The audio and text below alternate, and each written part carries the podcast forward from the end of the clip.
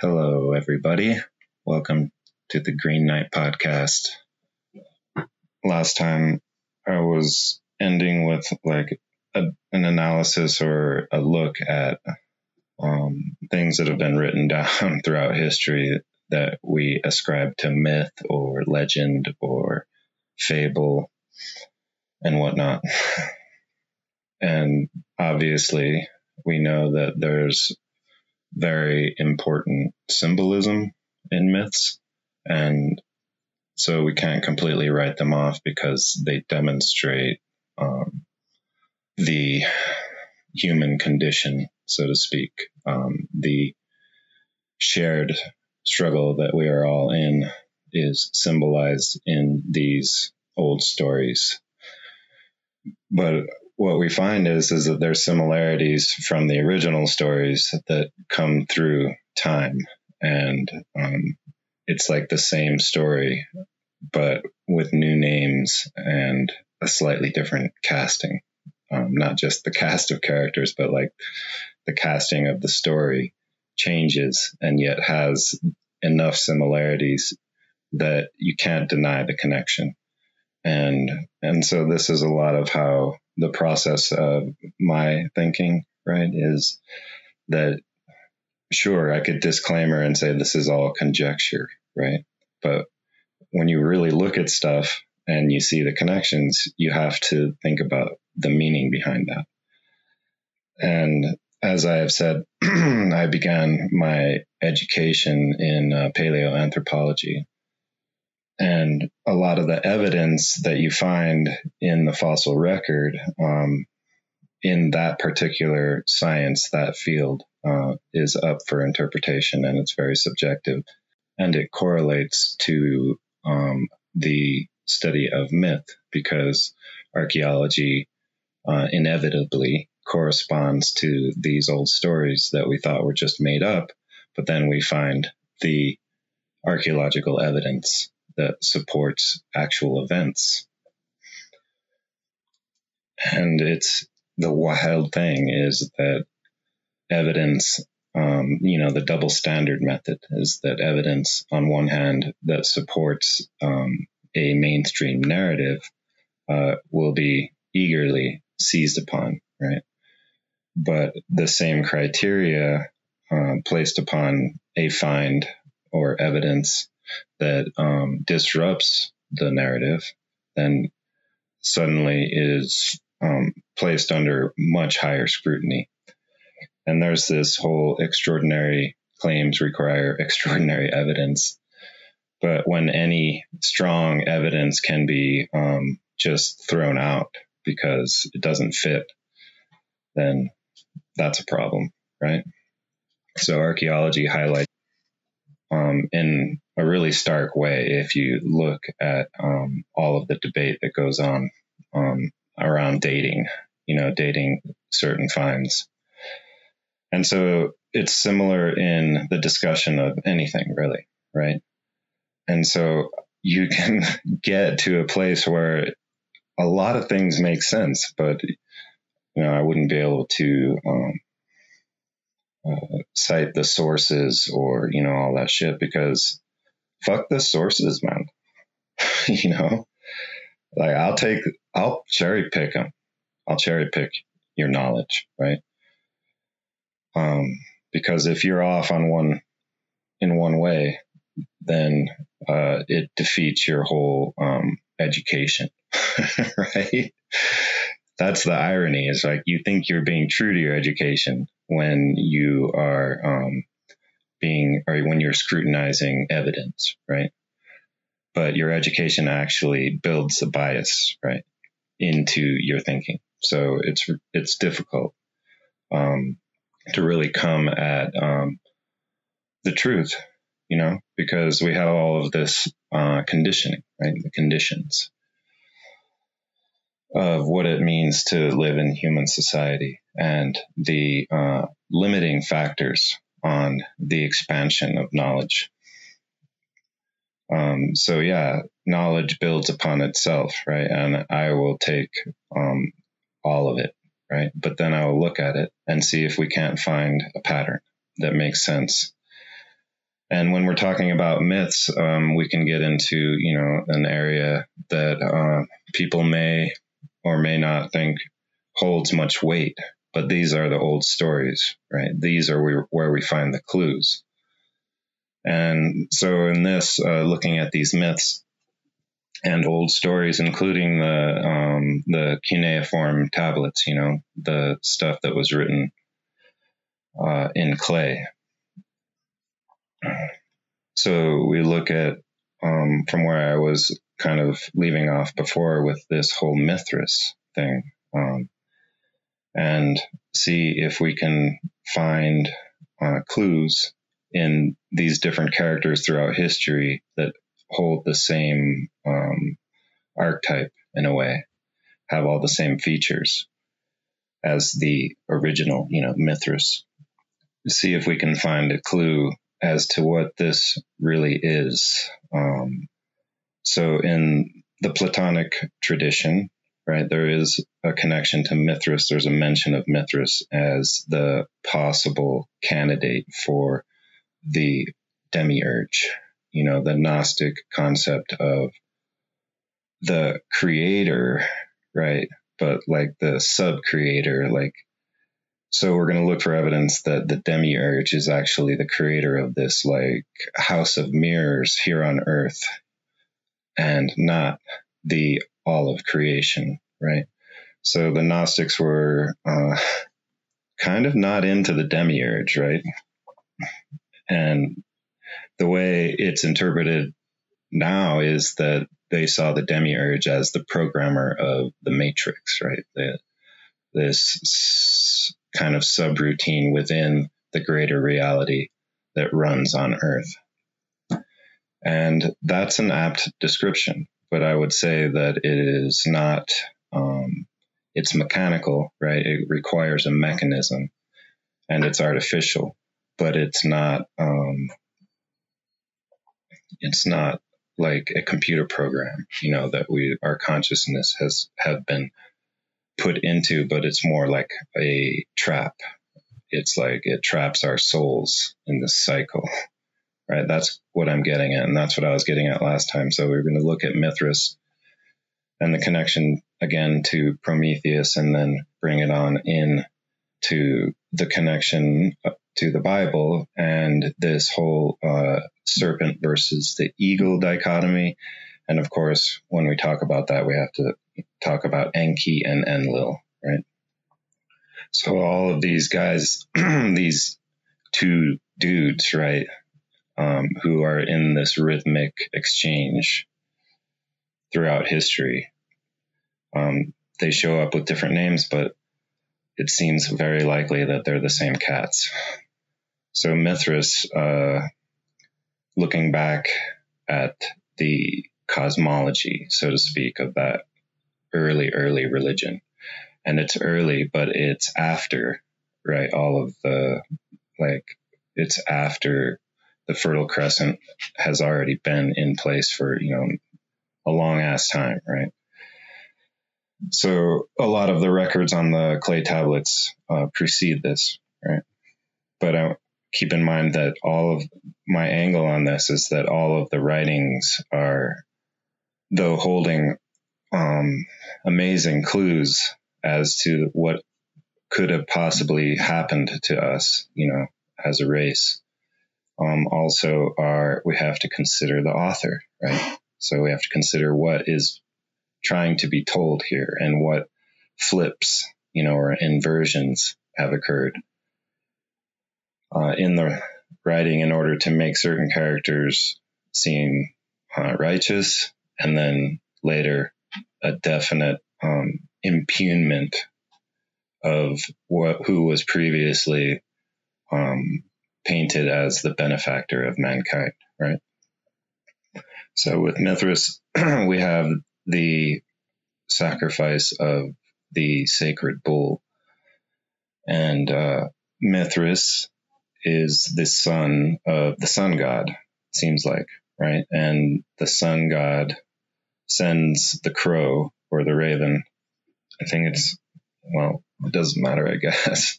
Probably the raven to tell to command Mithras to sacrifice the bull. And in the relief carvings, in a lot of them, they show Mithras uh, turning away uh, in disgust at his own uh, action, right, as it's happening. Like he reluctantly does this. And so in the sacrifice, which happens in a cave, um, Mithras creates not all of creation because it basically says that it creates the plants, right? And the land was already there, right? Like we can look at these little details and say it's just mythic. Um, how else are we going to perceive something existing before all of creation is created, right? But it um, it specifically says it takes place in a cave, and when he does it, there's this burst of light, and all of this, uh, the organs and the parts of the bull become, you know, the different parts of creation that we can witness from the surface of the earth. But it says also that the burst of light awakens the creatures of the dark, right? And they come out and they feed upon the carcass of the bull. And it's the serpent and the scorpion and, you know, some other creature. And so it basically says that um, the battle between good and evil begins at this point, right? And it's a condition of the sacrifice. So that's interesting, right? Um, Mithras didn't create everything. It seems more like that he created civilization with like the domestication of plants.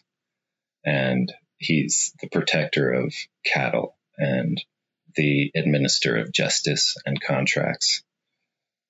So these are all features of, you know, a an agrarian society, right? Which happens to just spring up in the Fertile Crescent, right?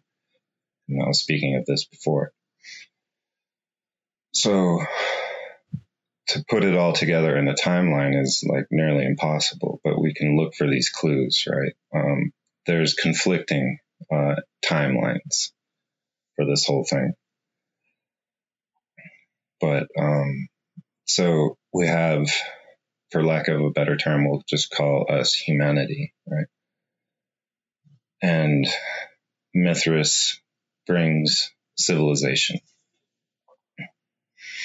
by through the sacrifice of the bull, and he's commanded by um, a higher god, the sun god. But right, so throughout time, the son of the sun also gets described to the sun. All right, this happens a lot of times in these different fables.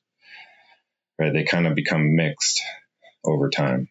Um, but in so if we move forward, and it's not that much more forward, really, from the Zoroastrian times, which is the later um, development of the Mithras religion, uh, to the Greek times. And so in the Platonic tradition, um, the demiurge, the creator, like in lowercase, right? Lowercase creator. Um, we have the sacrifice taking place in the cave, and then we have Plato's cave, which is like this is perfect, right? The perfect correlation is that like this theater is set up in Plato's cave, or This illusion of this um, rhythmic dance between good and evil, right, is just a shadow, is a puppet show, right? So it's the beginning of the puppet show of the illusion. Um, so here we find um, strong evidence, um, a strong connection. But there's another connection to Prometheus that is, right, he's not, we don't have um, Mithras being directly ascribed to Prometheus. And I will talk about a little bit later how actually um, Mithras and Apollo and Helios and um, Hermes all get. Um, there is one king in Turkey that um, basically says these are the same guy. so I'll get to that a little later. But uh, so we have Prometheus and so we have the bull here, right? And it's this this is the strongest connection to Mithras because the bull was here and it's a sacrifice. But in this case, um, Prometheus has not been commanded by his superior, but he has tricked his superior uh, into taking a lesser portion of this life giving sacrifice. And then Prometheus basically gives it to humanity. And so he's giving humanity more life, um, right? The tools, perhaps, right? This could be the connection to the technology idea, right? But that life would have otherwise been um, taken, right? So it's more life from the sacrificial bull. It's like symbolic, but so it's given a better portion to humanity. And now Zeus um, has to take a lesser portion. And so, you know, it casts Prometheus as the benefactor of mankind, um, and also kind of showing, uh, depicting Zeus as being a jealous and vengeful uh, character. That his, his due was more than, like, was somehow unfair, right? Humanity was getting a raw deal, you know. And so then also we can see this connection here, Prometheus and Zeus as the, you know, it's very close to the Enki Enlil thing, which is where Enki basically um, is creates humankind and and takes and is benefactor of humankind and tries to help humankind, and meanwhile Enlil is the one sending uh, cataclysms uh, to destroy mankind. And so in the Prometheus myth, that's basically what we have. It's like it's kind of saying that look, Zeus is an asshole. I'm trying to help you out, give you all this stuff. And um but so later in the story, you know, the vengeful aspect of Zeus, right? He uh as a punishment to humankind for taking more life from him, right? Because that's basically what this is saying um, he sends down Pandora, right? Who is holding a box, Pandora's box, right? And so the consequences of taking more life, right? Um, Prometheus gets to blame it on Zeus, right? But it's perhaps Pandora's box, right? This opening of um, humanity to all types of different suffering, right, was just a consequence of breaking from the superior, right? The taking more life, like kind of cheating death in a way, right? Cheating nature. So it's set up basically to make it look like this is what I'm getting at, right? This is what I'm trying to show is that it is the disconnection from nature that is the problem right? That is the sin. And in this story, the Prometheus story, um, it makes it out to be like that um, that humanity is getting a raw deal and they're suffering suffering um, needlessly, right? And so now look, Prometheus has a new deal, right? It's, it's a deal, right? So it's basically a comparison of what you're getting. This is the story it's like compared to what you're getting before, this is way better. Oh, but uh, there's this shit that happens when you do this, and it's called Pandora's box. You're right. You open up um, a slew of problems that you will always be striving for a solution for. And so this correlates to the Mithras story, which is that upon sacrifice of the bull, it begins the um, the rhythmic battle of between good and evil. So, right. So this is kind of a, um, it's an apology and saying, look, I'm your benefactor and nature or the God was giving you a raw deal and I'm giving you this deal. This is much better. Oh, but there's a consequence. So now the the other connection, right? Before I get on to like um, the the idea, the fable, or the myth of um, the Garden of Eden. Uh, so Zeus is his symbol is the eagle, right? and Mithras has been associated with the serpent. And of course, Hermes has the caduceus, right? And so that's the serpent. And we have Prometheus um, being chained to a rock um, for all time and having his liver eaten out daily by an eagle. So it's not really along the same same thread, but it kind of is in a way. If we start to think about this as um, a dichotomy, right? And perhaps maybe it's the first false dichotomy.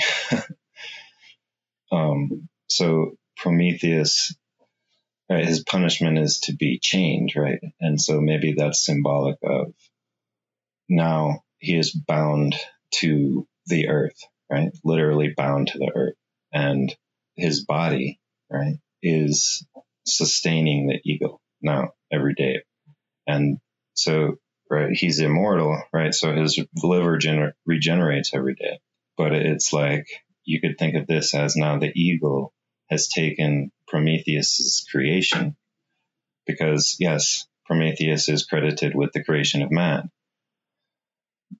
So look at it like this.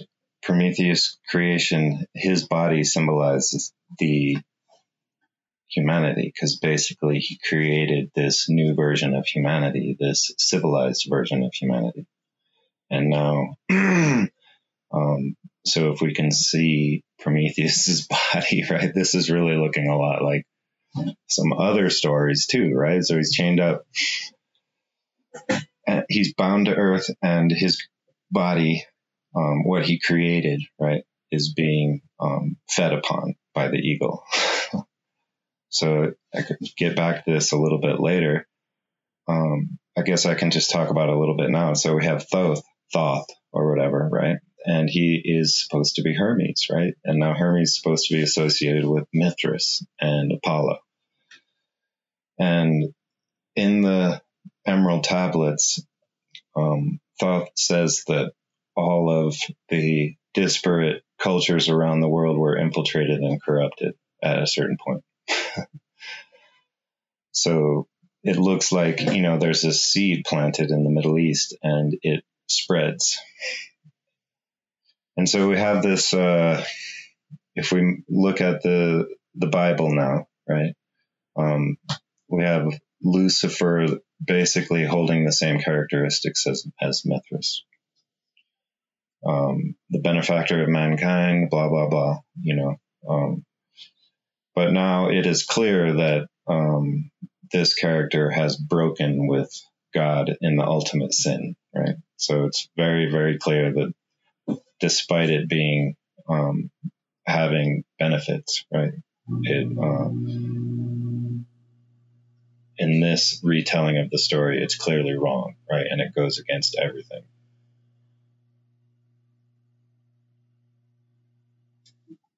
So in the we can think about it in terms of how these ancient stories and how their similarities all contain um, a kind of evolving message that in its completion it basically says that humanity um, has fallen that humanity has in its um, accepting of the offer from the serpent right humanity has in accepting the offer from the serpent, from the knowledge, from the tree of knowledge, um, you have sinned, right? And so that's the original sin.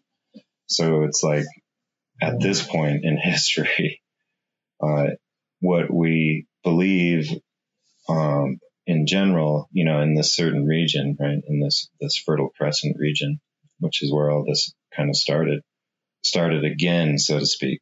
So there's something I guess I could say now, which is that so humanity has been on the earth longer than this whole thing started.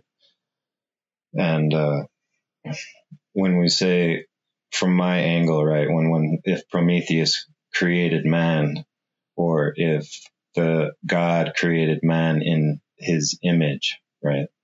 Um, so we have Prometheus Mithras, and Lucifer all um, exhibiting the same uh, features. So if we look at it from the standpoint like that, um, people have been on the earth for a very long time, and there were times in the past when we were um, we had it dialed um, where everything was right, you know, and something happened.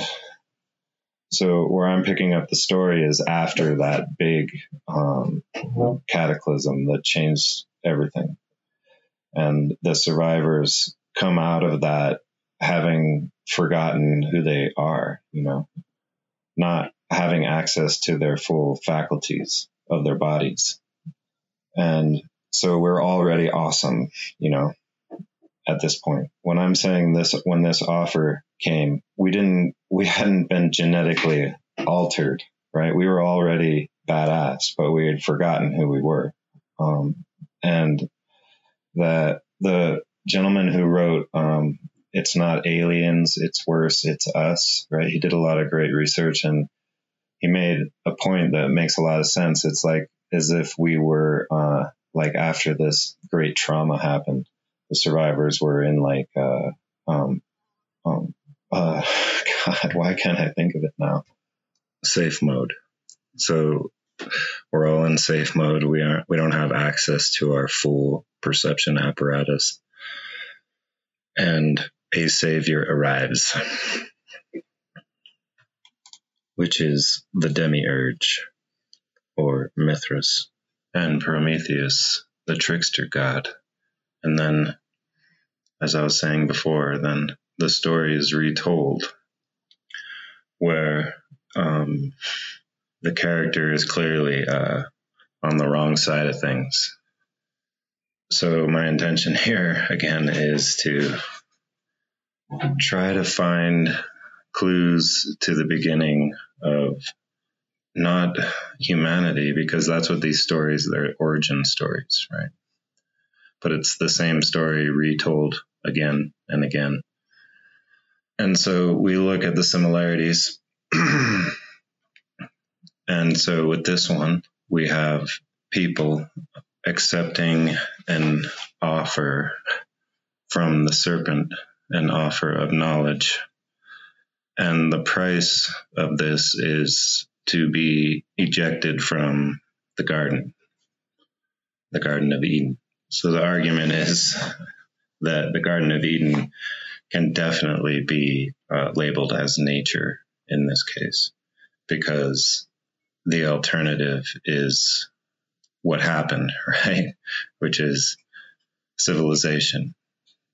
So there's something to this story, but um, you'll notice that it's an origin story, and quickly we uh, accept an offer from the, I guess we could call the adversary, right? This is what I'm getting at. Um, but the adversary is also the creator, not the creator of everything, but the creator of this particular situation we find ourselves in. And so we have, we're looking for the demiurge, right?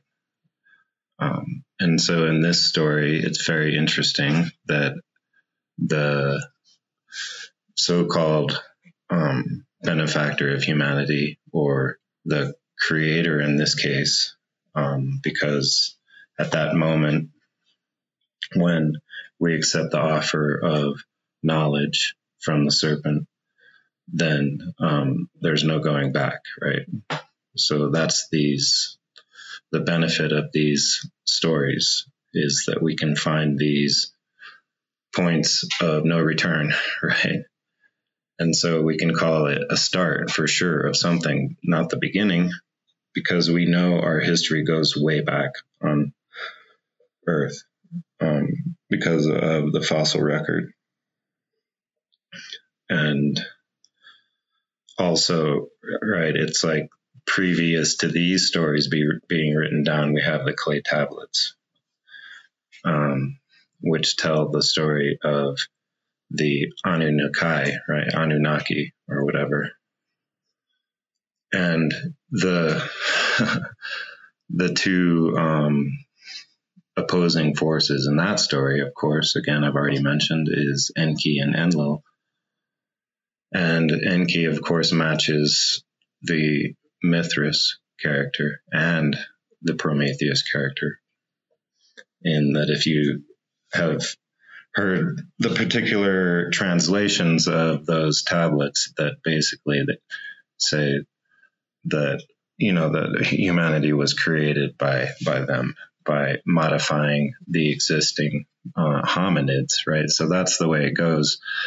Like it's kind of trying to say that that, that they elevated us, right, from an ape-like creature, and so this is where we have to. I myself, because we know that uh, anatomically modern humans, right, goes back farther than 2.5 million years, and that flies in the face. Like all, all of you now who are know the standard model are like, whoa, what? That's way too far back, and you know, and yet it goes back farther. And so we know that um, unless we, we're going to say that the Anunnaki were going to claim credit going way back, you know, like um, multiple millions of years back, then we can just say it's kind of irrelevant. It's just that we are already, um, our bodies were already built at that point, right? So this beginning that I'm speaking of is a kind of uh, a regression or a um, a governor, right? That's the perfect word, right? A limitation, right, placed on us because we were in shock, right, as a population um, after the whole world flooded.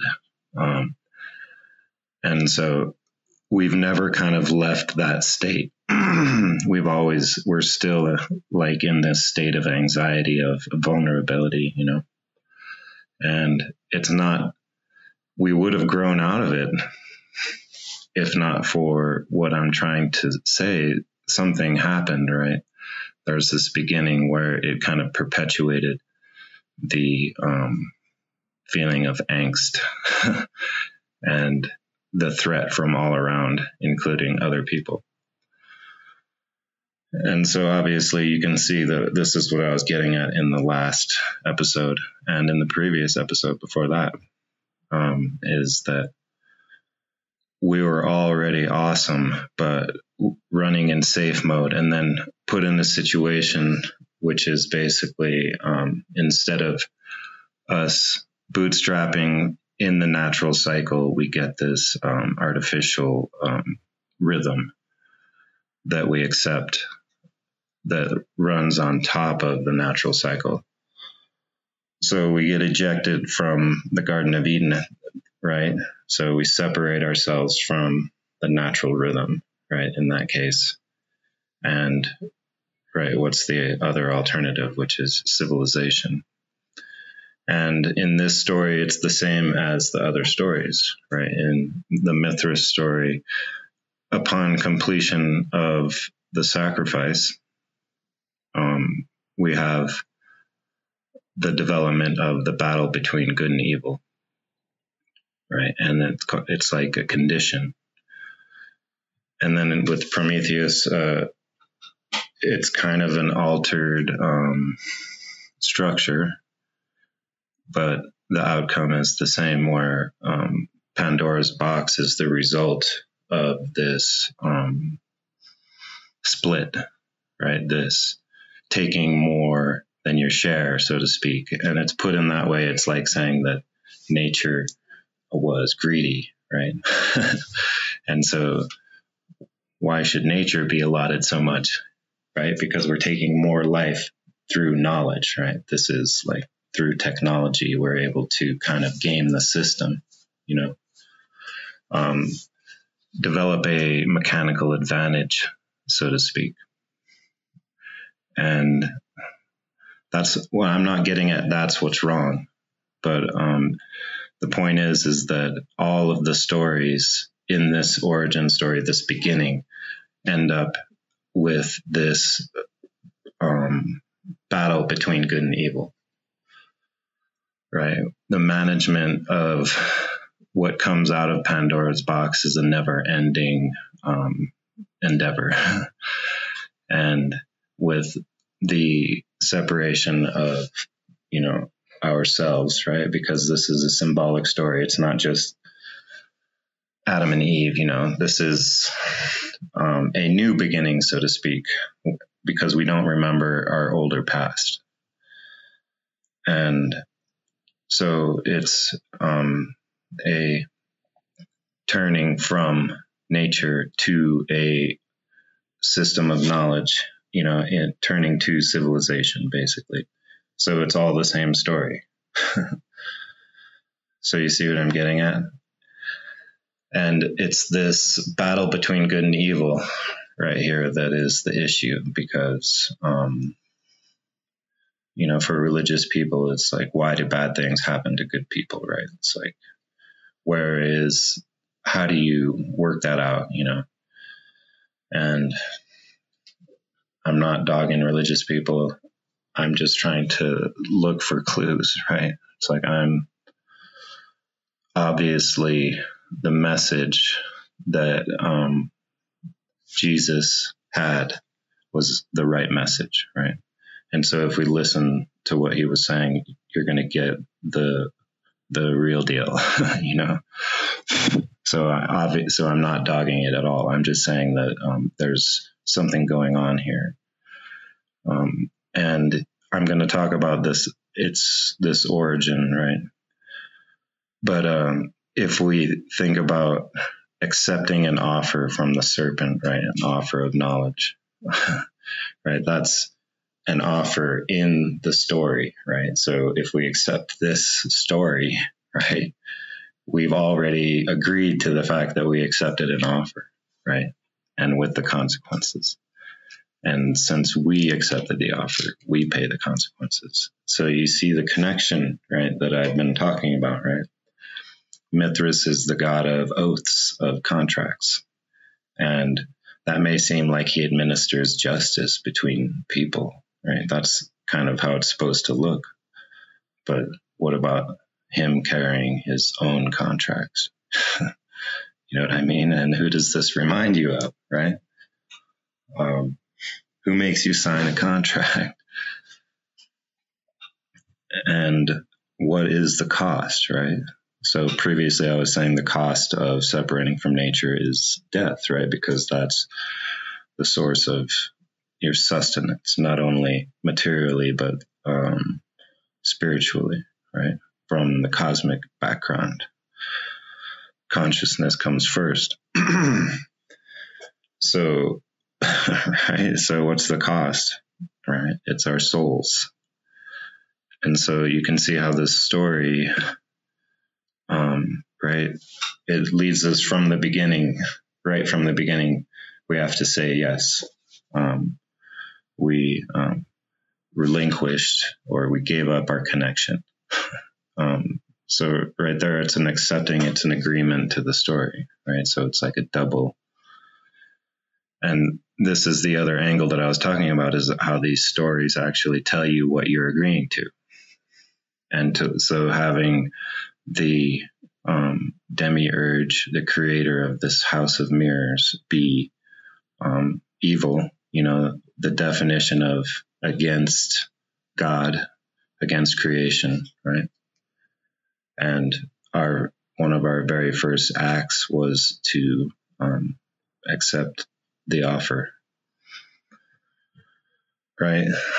So this is what I'm getting at: how these stories they hold all these truths right to what happened, um, but also it's like with the clever inversion, um, it, it, it's like um, gets you to agree to something that is it goes against your best interests, you know, which is how does that sound familiar? It's like the oldest trick in the book. And so when we're talking about knowledge, right, and the story goes that it's knowledge of good and evil, but just knowledge um, is enough to include knowledge of evil.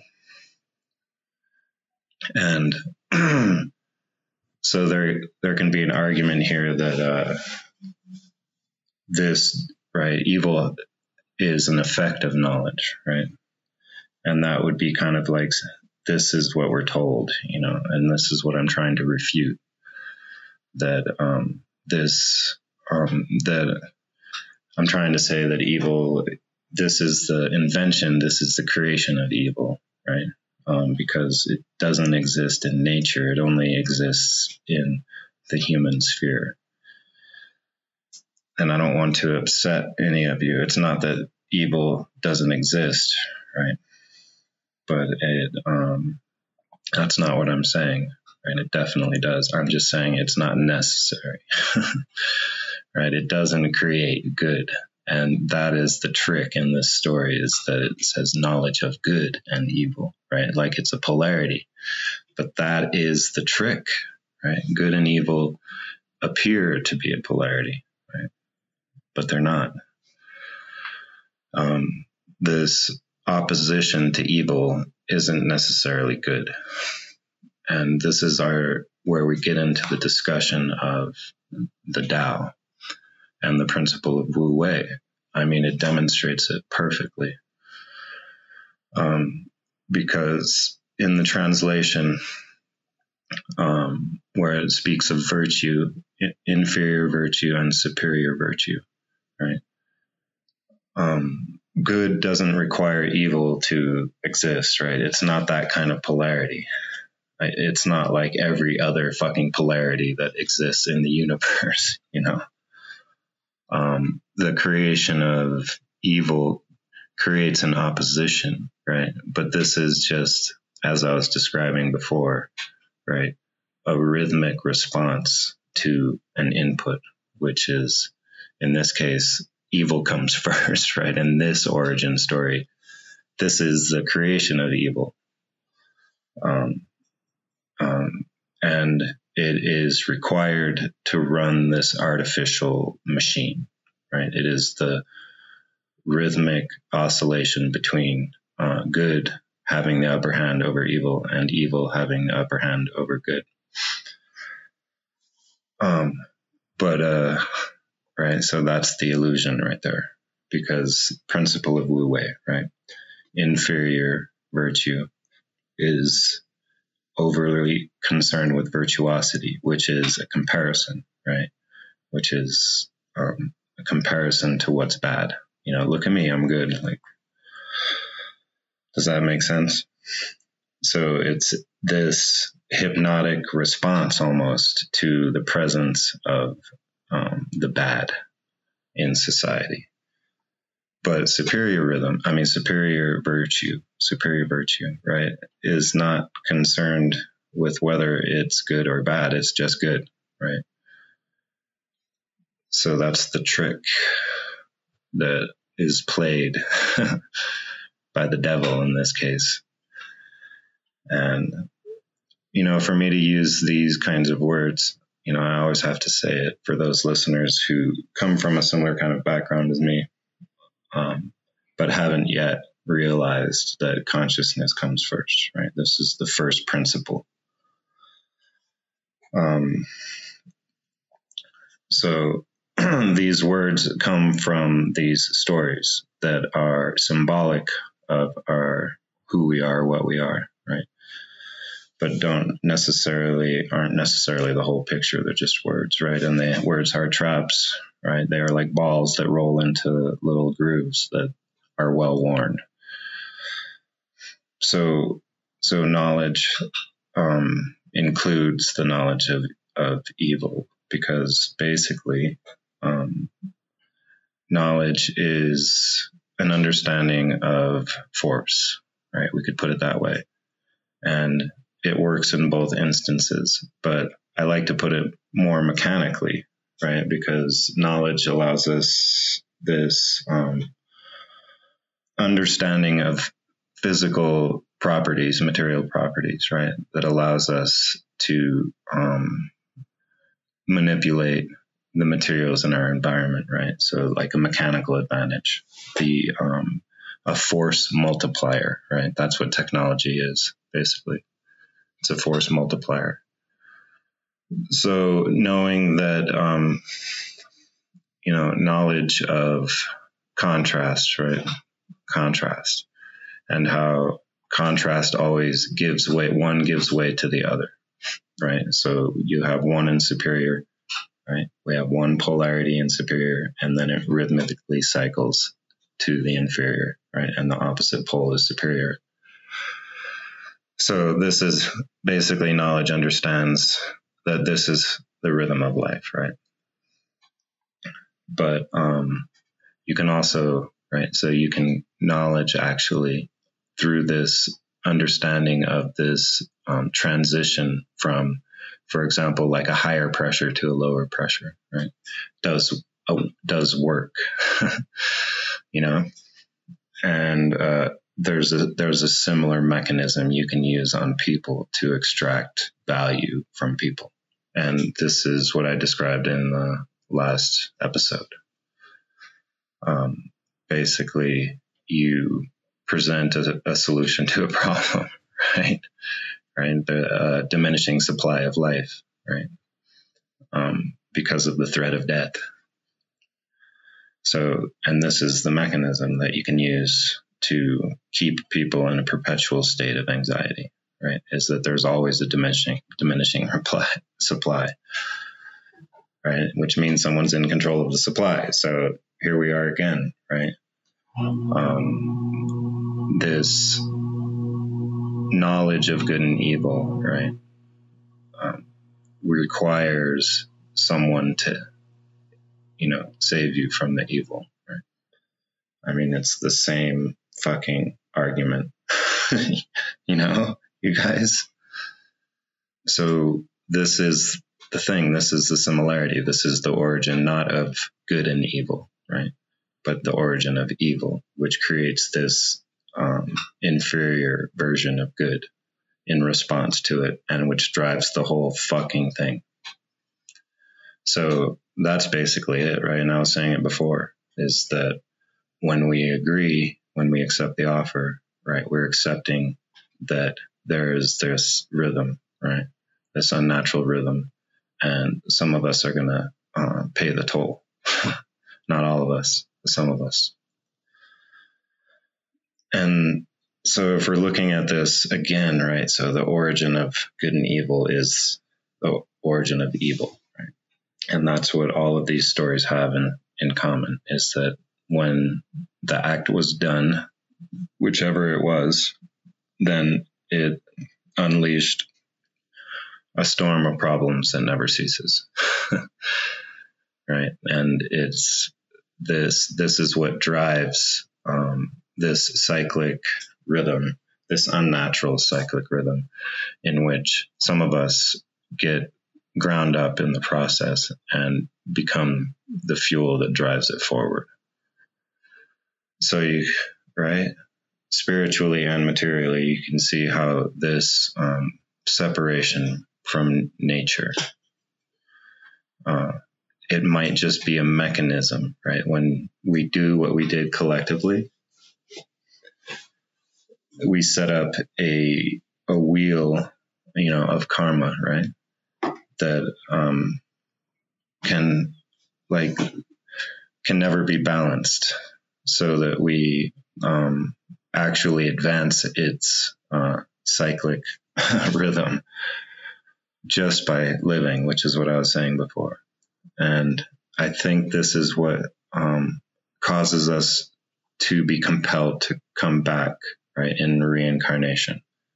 So we could look at it like this, right? Is uh, if the demiurge created this place that people like to call, like reference it what the Gnostics were saying about the demiurge is that it created a matrix, right? But it, right, it it probably required a lot of fucking preparation, right? But that was the beginning of this cycle, right? Which I was saying it represents the Ouroboros, which is the serpent eating its own tail. And that's the beginning, right, of that and we are continually cycling on that um, without being able to uh, stop it, And so it's something that I say, right, It's like this is the sickness and this whatever it is, right? It has a memory and it seems to want to get to an objective. And so when we look on the truth seeking side um, and we're looking at what's happening, right? Um, all you just follow the money, right? It's not about money, but you follow the money because that is our life force, right? That's what we've agreed to, to allow to be our life force. And so they're taking that from us. um, so yeah, it is about the money, but it, it, the idea is is to use money to drive us into this. You know, it's like this uh, swine um, maze. You know, um, it's a the hypnotic rhythm is so ingrained, right? That we're so easy to push and to pull, right? That at this point, um, the opposing sides, right? For example, like um, in politics, right? It's just theater completely at this point, like total, total theater. And, and that's how we end up with all of these good people and both, right? Jesus Christ, I can't believe it, man. Um, everyone is good. We're just misled and mis- underinformed and conditioned. And so it's not the human condition, right? It's the beginning of the human condition that we all want to think is natural, that that's what was driving home, right? That's what these brilliant people, all of these smart people, that's what Joe Rogan is trying to drive home. That is, that this is um, a natural condition, right? Where we, um, there's a, we can call it predators where we prey on each other, and there is that, right? But there's, it's more like there's this system, this parasitic system that um, sets up a suction in a way, you know, that just sucks from the people. So we're looking at the right, the beginning of not the matrix, right? But we can think of it that way because it basically is. Um, and the origin of of evil, right? So um, we know that our history goes deeper into the past, right? And that this isn't our origin story. So we know that um, there's a better way. Um, and so, what I'm really trying to get at here um, is that this right it's a it's a kind of uh, infection. Like i was saying before. And it uh, can't live in like if we just let human beings go to seed so to speak you know return to nature and i don't mean like just like straight up but just become free really become free um then we will return to we will begin to return to our full potential. And this parasite thing, because again, like no matter how you look at it, it's there, right? If you want, if it, this whole truth is stranger than fiction thing is uncomfortable for you, it's still these motherfucking bankers, you know, uh, who are sucking us dry, you know, and they're trying to, um, so it's a tricky game they're playing, right? They have to set it up so that everything looks fucked so that they can come to the rescue, you know? Um, and it's, it works really easily on most people, you know, and that's what's upsetting.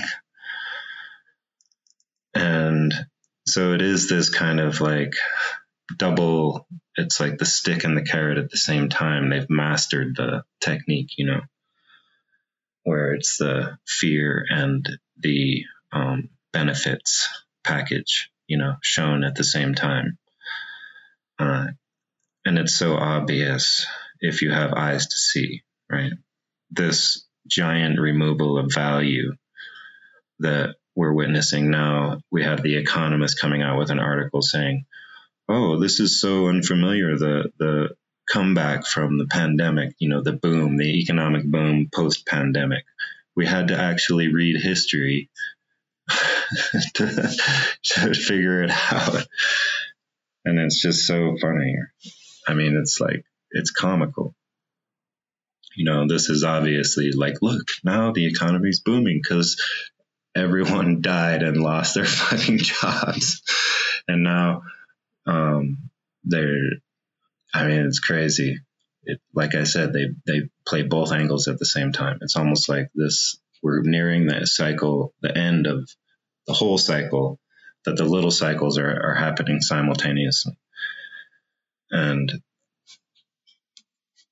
so it's really like uh, a soap opera, you know, where it always seems like um, chaos, you know, things out of hand, you know, but then there's always another season, right? So they keep the um, everyone, every group has their mortal fear, you know, and but it doesn't matter which group you're in. Like the alternative, right? They they're the only alternative, right? Their solution is the only only alternative, and if we right? So if we don't change our thinking, then we'll fall into the trap. But um, so what I was referring to as far as the solution goes last time, right? Um, there really is no other choice because everyone uses commerce, right? Everyone uses money, right? So we have to play the game. We're still playing the game, but we have to play it in a way like we have no choice. We're in it, right? It's like we have to bring it down from the inside. There's no other choice. And so we continue to play the game. Uh, we don't individually, I mean, that's fine. And if you're good at it, right, if you've already done it, then teach other people how to um, go off grid, right? That's important. I'm not dogging that shit at all. but I'm just saying is that there's so many of us who fucking won't be able to put in the time and don't have the resources in order to learn how to do that. And so we have to make um, allowances, right, for that, uh, if for a solution. And so, so we continue to play the game. We all got to still, you know, feed the kids, feed the property. you know, we have to feed our property, and don't take that the wrong way. It works both ways, right? We have to maintain our possessions um, and we have to raise our children. So we have to continue, and it's like we're playing a game. It's definitely a game. Um, but we can win this game in a way that, uh, like, would make you happy to see it in a movie, you know, like full turnaround. Um, underdog comes from behind you know? And so the analogy I like to use is that we're playing hearts, you know? And I hope some of y'all know how to play hearts, right? So you're taking tricks, and the whole idea is to avoid spades. And so if people are throwing spades into your um, uh, pile, knowing that you're going to have to take it, then, right? Okay, so I'm not going to explain how you play, right? But you guys all understand the concept of shooting the moon. And if you played hearts, then you get it. Um, this is where you try to do the exact opposite of the pro, the point of the game, basically, which is to take all of the spades, right, in all of your tricks. Um, and so, if you see the possibility of this happening, right, you have to play to advance it right? But you also have to try to disguise what you're doing. Um, because someone could derail you um, when it starts to v- develop early because there's still spades right out there. so the whole thing is is that we keep playing the game and we disguise our intent to shoot the moon, right? We're going to get all the points. So, and that's what I was referring to last time is we prepare the ground, right? We have to keep playing like we're regular, right? Try to misdirect our intent right? And then all at once, when the time is right, right? When you're shooting the moon, there's a point at which there's nothing anyone else can do to stop you, right? It's already too late. And uh, so you have to be dealt a good hand to be able to do that, right? The right kind of hand. But we have the right hand, um, right? Like I said, we already have the fucking hand, right? So we just play it, right? Close to the chest. Um, it's us against the adversary. And so this mythic discussion, right? Um, it may sound outrageous or outlandish. Um, to me, I mean, the pattern is there, and so and that's what these myths show is these um, general patterns of humanity, right? The collective subconscious. So don't write it off because of that, that angle, but it comes back around again, right? Um, comes back around. It doesn't matter um, what what or who or you know we know who the physical perpetrators are, right? That's enough, right? We know what's happening, and if you don't know what's happening, then fucking Jesus, man, I don't know what to tell you. and it's cool to see a lot of young people um, seeing this, you know, and like it'll keep playing out, right? Um, I don't think it'll get too crazy. I think it'll just seem like it's about to get out of hand, you know, at any second, you know. I could be wrong about that. Um, that the chaos may be, you know, something that is on the agenda, you know. But I'm pretty sure, I don't know, man. It's like the, it's really hard to tell. But there's definitely something fun- funky happening. funky, right? Really funky. And that's all I'm getting at. And we know that it's our exchange, right? The exchange between us, people. That is our life, right? This is um, the life's blood of humanity, right? the exchange between us, uh, the value we create and exchange between each other. So we know that right, right there. Um, we have to reclaim that. And so when I say shooting the moon, that's what I mean. We got to take it back. Um, and that means we all have to jump at once. Um, or a lot of us. Um, not, I mean, the ideal thing would be everyone. It's like we could figure it out, man. We could really figure it out like this, um, it doesn't have to require large scale death. Um, there's so many brilliant people. Um, there's a way that we can tap that wealth of mind. And so, because it, it was there before, right? It's still there now. And it doesn't require technology for us to do it. Um, like a lot of what my this whole series has been about is like how we can align, you know, our technology with um, nature, you know, with the rhythm nature. And you know, and I've come to realize, right, through uh, learning from other people and um, the continual exploration, and you'll see that I've updated some of my positions, right, specifically about evil, right. In this recent exploration, it's like basically you can pinpoint it, right? This, uh, the beginning of the Ouroboros, right? The unnatural um, rhythm of man. Right? The beginning is the beginning of evil. Uh, and so I think I, I hope I um, illustrated that enough to show that it is the Tao that um, is the workaround, right? That explains that it, it's not the workaround; it shows the workaround, right? That this is a trick, that we're tricked into believing, right? That this polarity is necessary, and it is to run the artificial rhythm, right? This is what we agree to either tacitly or, or, um, right? It's like and it comes down to that, right? Is it natural? Right? Is it natural for us to prey on each other? Um, no, because we've done it better before.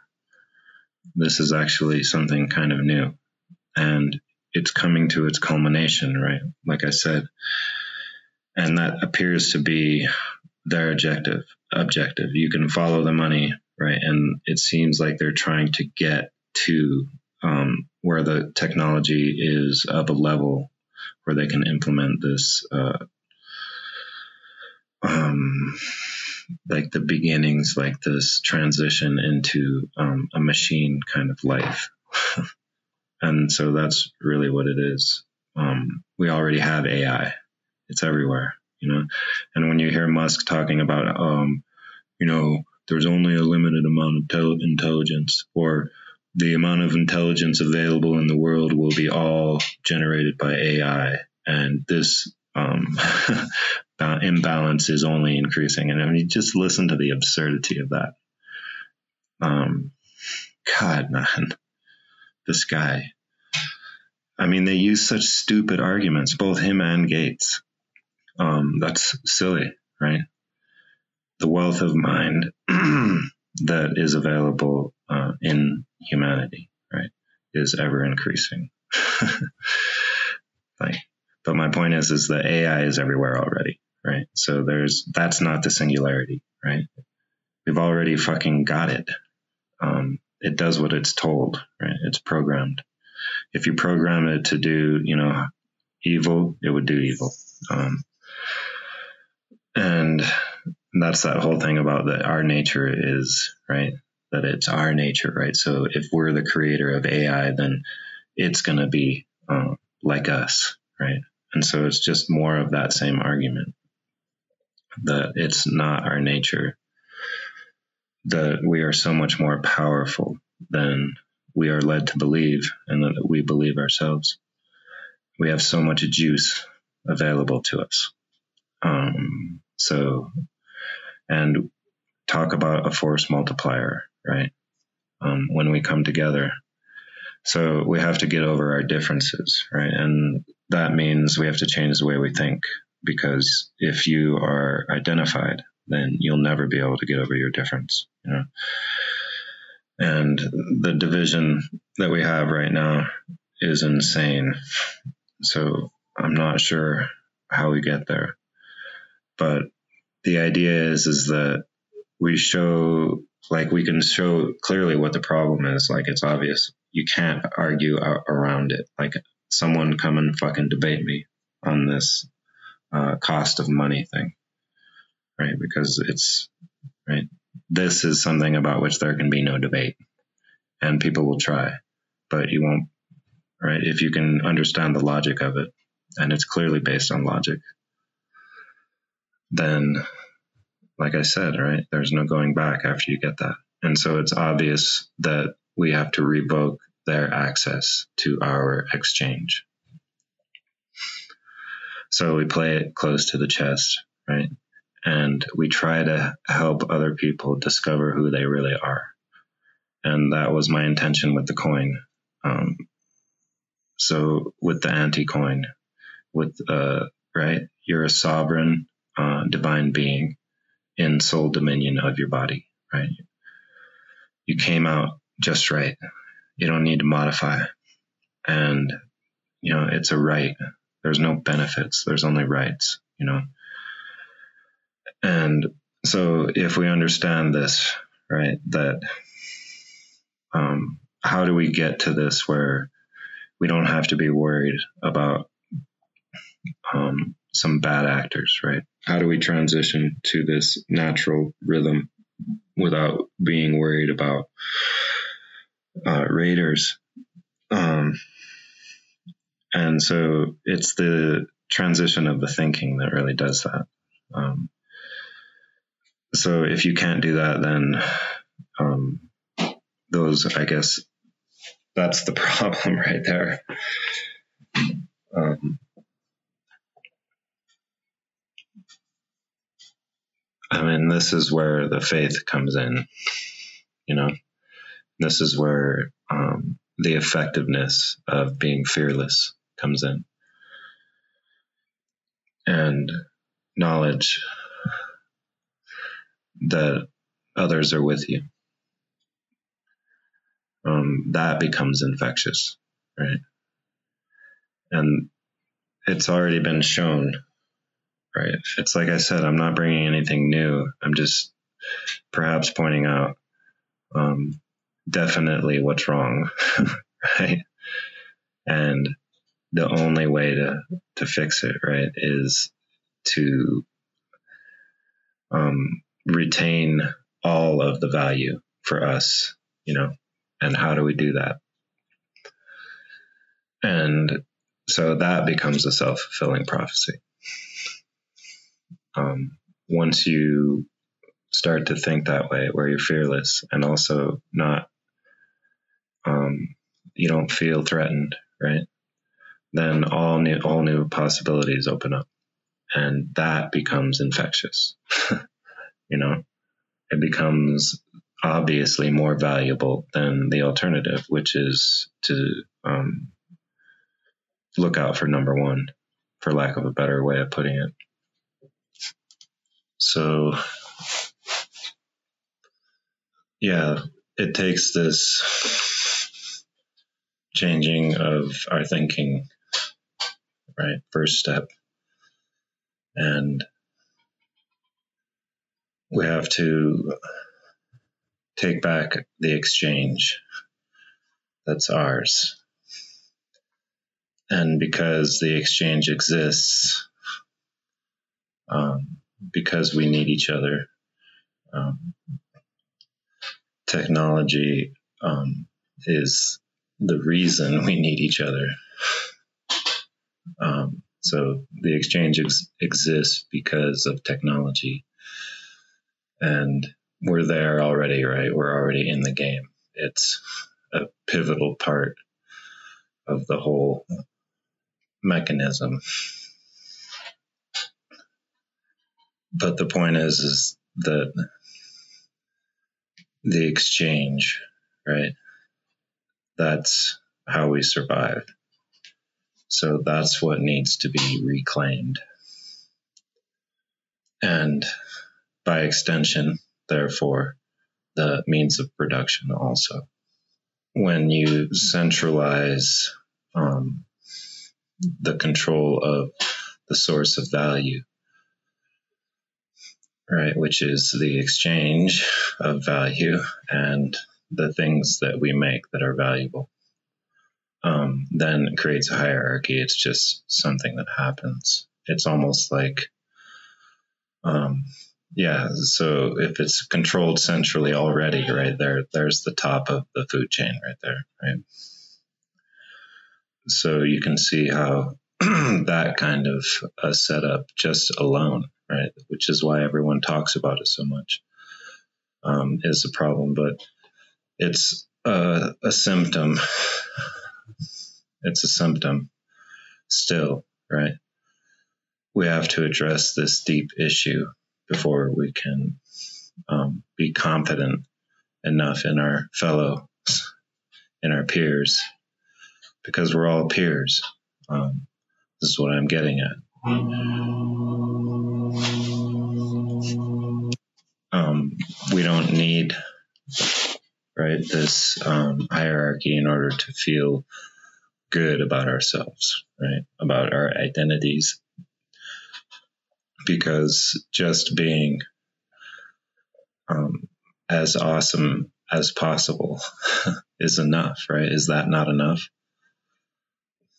And so if we all do that,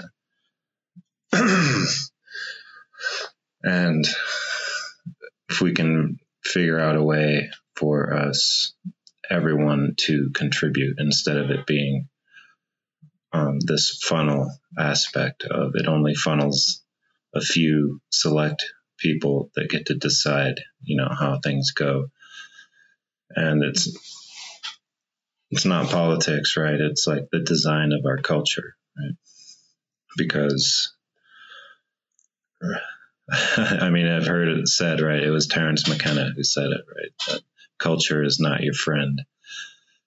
and I heard Sam say that the other day, or in one of his guests, and it's true. Um, in its current incarnation, definitely. And what I'm getting at is that there was this beginning of this cascading failure, so to speak.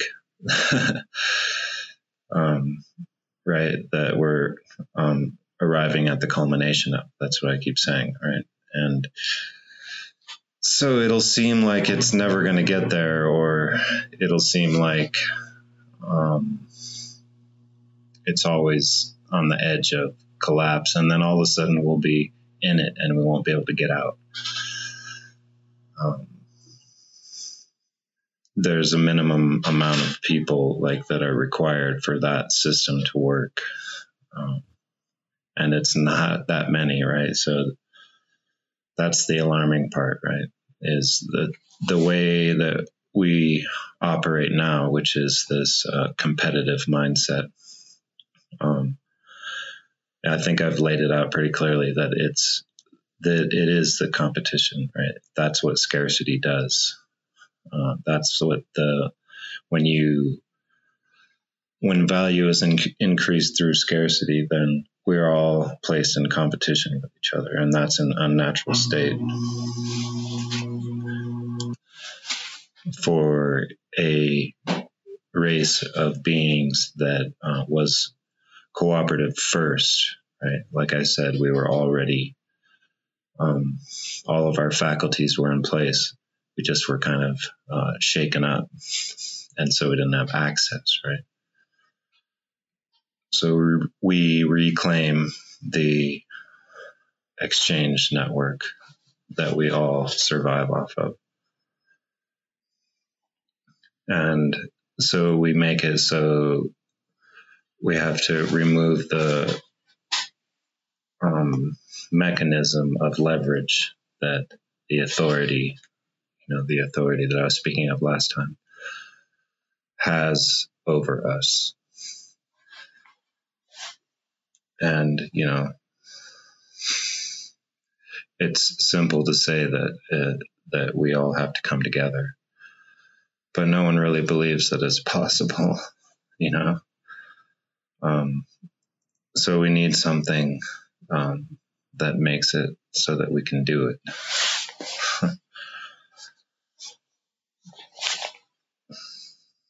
And so that yeah, right. I've been describing what is required, and it's not um, right. Those things, the simple aspects of what I'm saying, are can't really there's not an argument against it really. And it's not a reductionist viewpoint. It's just looking at um, the initial conditions that bring about the repeated patterns in our society. Right. So if we adjust those conditions, right, not the battle between good and evil, right, that seems to be the condition that we've um, agreed to more the condition that um, how we can actually tap into everyone's mind just because we give them access, not because everyone's connected through this neural network, because that would actually be the inverse, you know, of creativity. And I've talked about this before: is that we need our own individuality in order to be creative. We need this separate mind to um, as a laboratory, you know, for to process information. So the idea would be to is that the access to the exchange is easily and readily available. And the exchange is, of, of course, like I was saying last time, it begins with um, the things that are necessary for survival. And a lot of us work in those sectors in every community. You know? And so we make the market instead of this kind of ramshackle, um, get the word out on your own kind of thing. into whoever um, has something to offer. Right? I mean, there it is right there. It's like everyone has something to offer. That's how we live. So we just facilitate the um, ontological design of our future. Right? The way that the elements of our culture unfold. We just maximize that.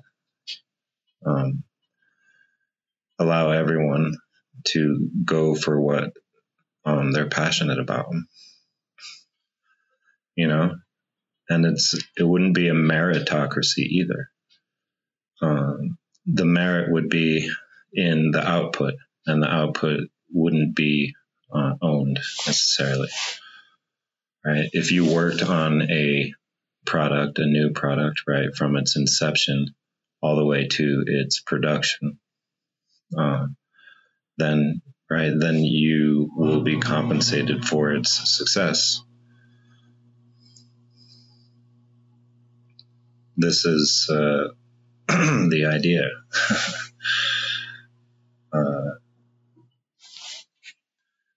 but it's right. It's um, real time. A product doesn't get made um, on spec, you know, like how we do it now, where it's made so cheaply and you know, because the cost of labor is uh, leveraged, right, in other countries uh, that a minimum selling a, a, third of the inventory will be a reasonable profit, right? so it's so absurd. So the idea is is that nothing goes into production unless it already has sold out, right? So everyone who wants something basically would have worked on it because they know already what it is and what it does. So every production run uh, sells out because it's everything that gets made is already sold. So are you guys following my thinking here? Um, this is how I came at this originally was how do we it's why I call this kind of whole thing the one market. Um, so the idea would be is that we the our society doesn't collapse and we don't have to rebuild from you know scorched earth. And that we can starve the parasite and begin with all of our knowledge. It seems good right? Seems plausible. So that's what i will continue to do. Um, and so if you know who you are, right, that you were born with rights, just by being born, you have rights, and no one can take them from you. So let's all uh, know ourselves. okay. And a good reminder is the anti coin because it's it's the perfect um, passive resistance because it knows right you're holding the spades in your hand right? The anti coin are is the fucking the queen of spades in your hand and you've already captured most of the spades in your tricks right? Shooting the moon. So I already I was gonna spend these last 20 minutes that I was talking about this talking about Mithras more because I mentioned that I was uh, there's these statues in eastern Turkey um, that were erected, you know, that are credited to uh, Antiochus the First, and a Hellenistic king. Um, that was his kingdom was right there straddling between the East and the West. And so he's an interesting character, and historians, um, you know, kind of treat him like a maverick and a, you know, um, in a way. But I bring it up because he names these gods at his so-called tomb that he made. Right? Um, he has this pantheon, so to speak, uh, in which the gods all have um, multiple names, and uh, Mithras is on there. Uh, so Mithras is one of them, and his other names. It actually starts out as uh, Apollo, Mithras, Helios, Hermes. So Antiochus the First is basically saying that these are all the same guy. And historians, you know, they never want to like commit to any claim or anything. but uh, it's pretty interesting that Antiochus, uh, he also had friezes, uh, these relief sculptures around his kingdom that showed him shaking hands with Mithras, and um, and he was also labeled, you know, in the same way. So it's interesting, and it's basically you can just say that they're all the god of the sun. Um, we have Hermes here, you know, and so then the Hermes connection to Toth or Thoth or whatever, you know, from the Egyptian side, right? Toth, Thoth is supposed to be Hermes um, because it has a lot of uh, things in common. So there's something going on, right? It's like they're what I was looking for in this whole episode is this evidence of this beginning of um, not of everything, right, but of this um, thing that we are experiencing on Earth. Because previous, it seems like it was a different thing happening, right? We started something at some point, and that's what I was looking for. And so it's that beginning and um, the initiator of that, right? And so the demiurge, so to speak, of this matrix and this soul matrix. So, sun god, all, uh, you know, different names, all the same guy. So I guess what I'm getting at is that, um, this could be a clue despite it just being this maverick, maverick behavior from this Antiochus the first, right? Just trying to protect himself while he was straddling two worlds, you know, um, saying, look, I'm down with uh, the sun god, whatever his name is, right? But this pantheon is so if you push it east, right, then it's Zeus is Ahura Mazda, right? And it's the same uh, basic guys, you know, except the one female on this group of sculptures is the local goddess, but can also be ascribed to the wife of Zeus. Um, so the pantheon is is numerous, right? But the demiurge is singular. and the all of this discussion, you know, in this episode has pointed the finger at Mithras, uh, Prometheus, um, and then Lucifer because they all uh, have similar characteristics. And but Thoth, right? He's supposed to be the good guy, right? This uh, ascended master um, from Atlantis. Right? That's what it says in the Emerald Tablets and he claims to have built the pyramids, you know, um, and all this stuff. So he's supposed to be the good guy, right? But obviously something happened that is wrong, right?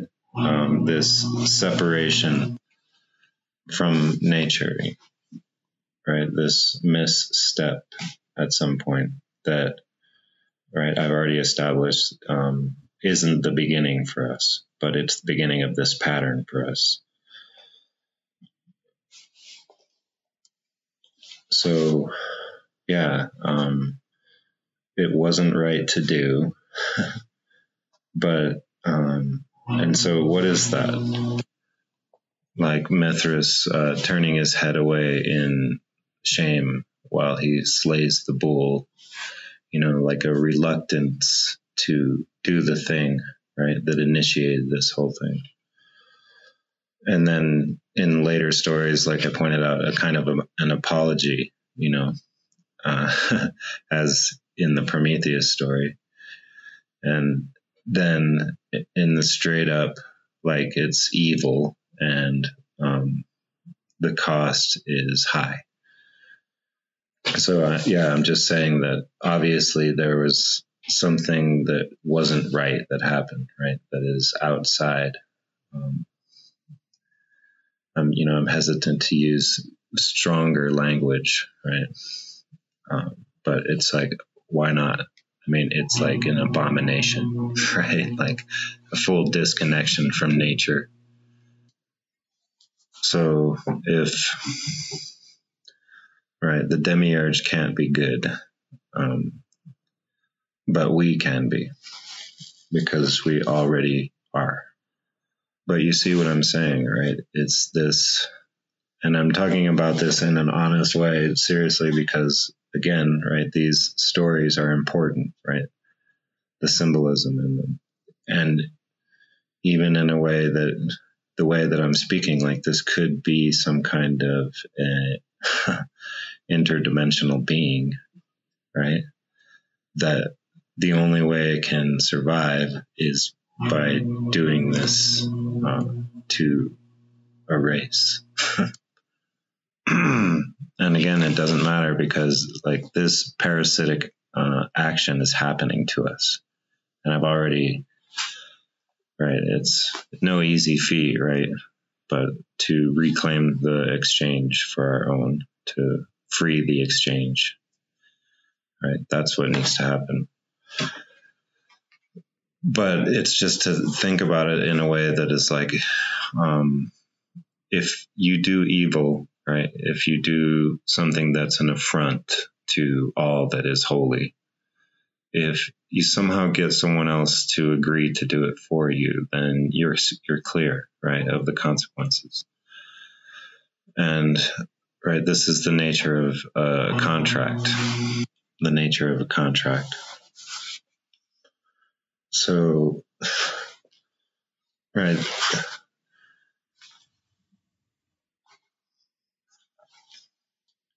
And this is what the oligarchs of the world um, do.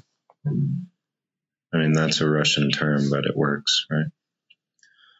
Um, so, no supernatural, you know, quote, supernatural thinking at all is required to see that this is happening and we need to stop it. But thinking about it in this way, um, I mean, at the very least, it's interesting. Am I wrong? So there's, right, the objective there, it seems like is happening, right? Why would the oligarchs want to be, you know, they're acting like it's to save, you know, everyone, right? That uh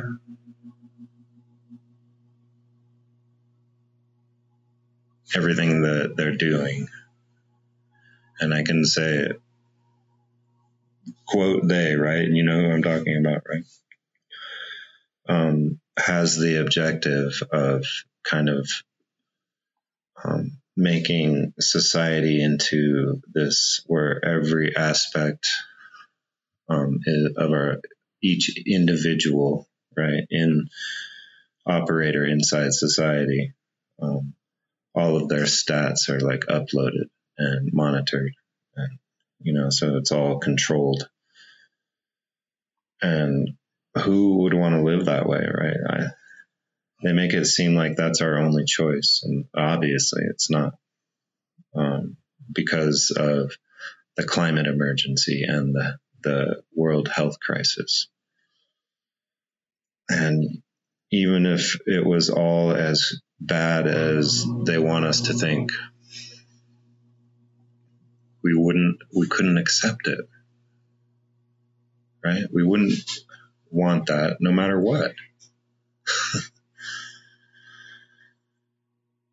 So it's not just money isn't the angle, you know, winning at the game here on earth, right? Like I, I won all of the money pieces. I win, you know.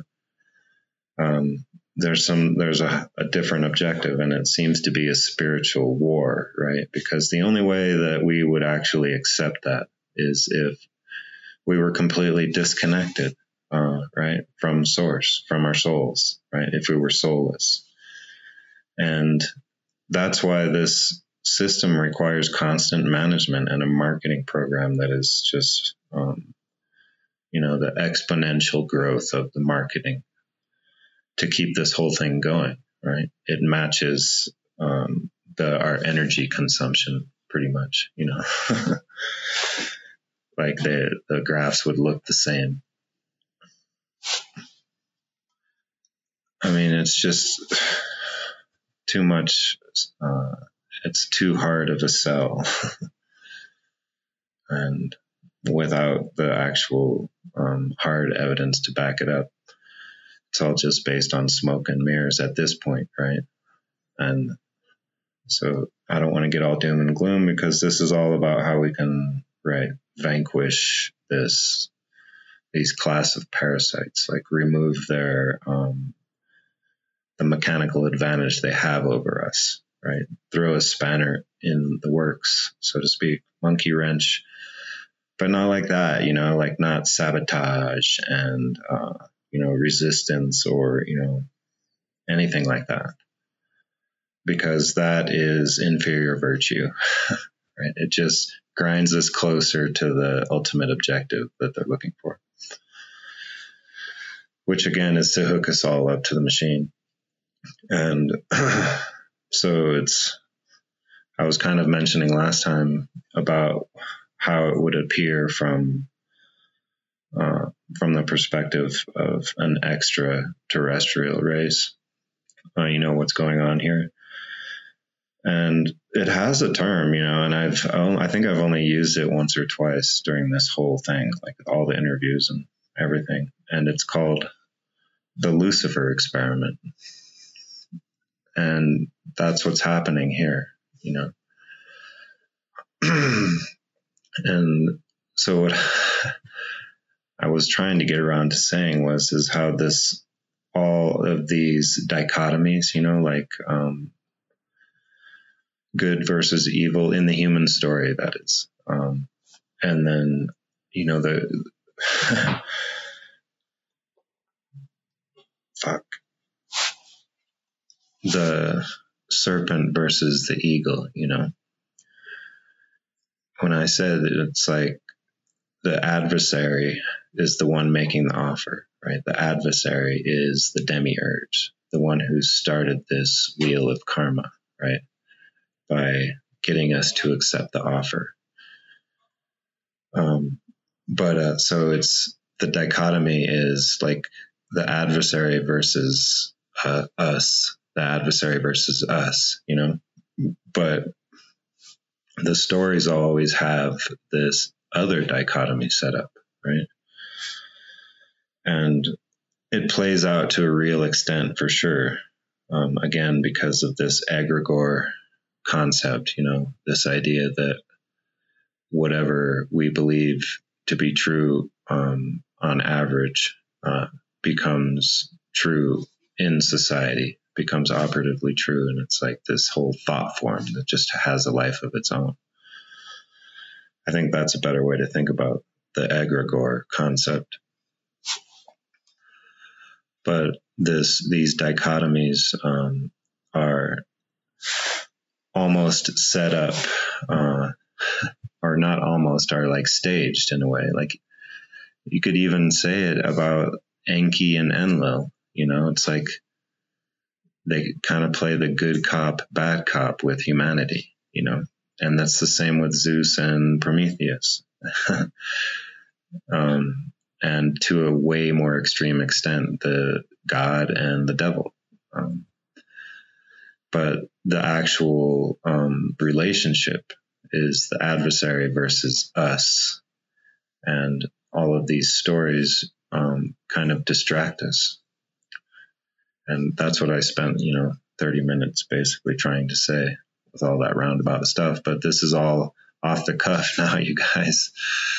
So I can try to get them out there faster instead of trying to craft the words so um, rigidly. You know, that's been part of the struggle.